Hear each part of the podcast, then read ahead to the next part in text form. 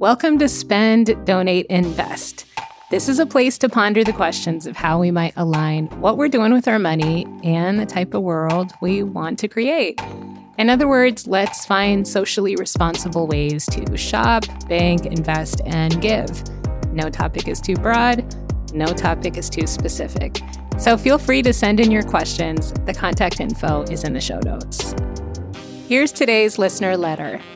Staying home during the pandemic gave me a lot of time to think about the travel I used to do.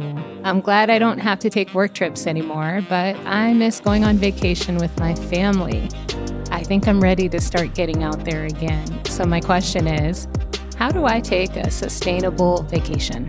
I'm wondering things like how can I make sure that the money I spend ends up in the local economy, doesn't destroy the environment, doesn't take advantage of the locals?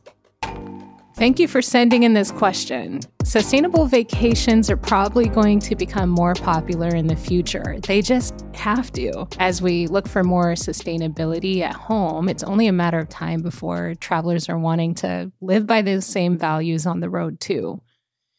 You use the term sustainable vacation in your letter, although I understand that to mean a vacation that doesn't harm the local community or environment. Sometimes I get the feeling that when most people use the word sustainable, they're really referring to the impact on the geographical environment. So I'm going to call what you're looking for a socially responsible vacation for clarity. I'm going to suggest a handful of ideas, and then I'd love to hear back from you on what you end up doing. The first idea is to think about where you're going and when.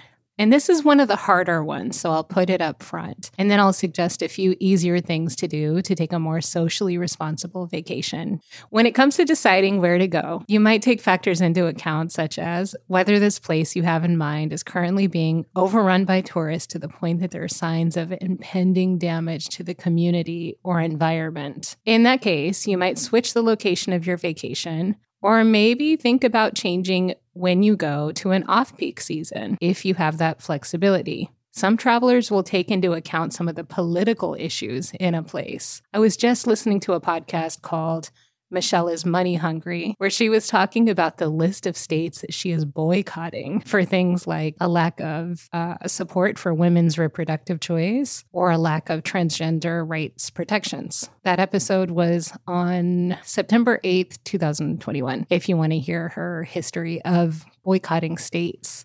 I have friends that are boycotting entire countries because of their human rights violations. So that's the hardest suggestion I have for you today. Rethink where and when you're going. The rest of my suggestions are much easier. Look for green hotels or even some B corporations within the travel and leisure industry. Green hotels are the hotels that are trying to reduce the environmental impact of their construction and operations in an area. B corporations are something we've discussed before on this podcast. If you go back to episode 10, we talked about the steps you have to go through to get this kind of a certification. In short, one of these travel and leisure companies would have to go through steps to demonstrate that they're committed to profitability as well as being a corporation that takes care of its people and the earth. There are lots of labels you'll notice once you start Googling green hotels or sustainable travel companies. I'm going to include a link to a PDF guide, which gives you a little bit of help to figure out what all those labels mean. It's kind of like when organic food started to become more popular in the United States. And we found out pretty quickly that there were all these various labels, and some of which were certified and some which really weren't. I don't know if you remember that, but it's the same thing with sustainable travel companies and hotels.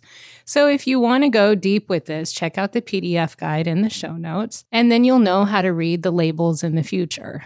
If you don't want to go that deep with this, but you are looking for green hotels or sustainable travel companies, check out a website I found called responsibletravel.com. I found them during my research for this episode, and I flagged a few trips that I want to look into for the future uh, with some atypical features. Like one of the trips I was looking at was a small group trip to another country, and they mentioned that the group would be taking local mass transit, which really appeals to me. And then my final suggestion is probably my favorite, which is to try to hire and shop locally while you're on vacation. So, if you're hiring a tour guide, consider hiring a local guide versus going with one of the international companies. If you're booking a place to stay, consider a local bed and breakfast. Consider eating at local restaurants rather than the international chains. Same with shopping. One more thing I'm going to link is a guide from the Center for Responsible Travel, which has even more tips than what we discussed today. There's a whole section on being culturally sensitive, which I really enjoyed reading. I'll include the link in the show notes. And as always, if you want to join the Spend, Donate, Invest newsletter or submit a question, email the address listed in the show notes. Would love to hear your feedback about this topic and hear other questions that you're thinking about. Contact info is in the show notes below. In the meantime, the biggest way that you can support the show is to share an episode with someone who you think might find it interesting. You can also support the show by clicking on the Buy Me a Coffee link, which is also in the show notes. Thanks so much for your support.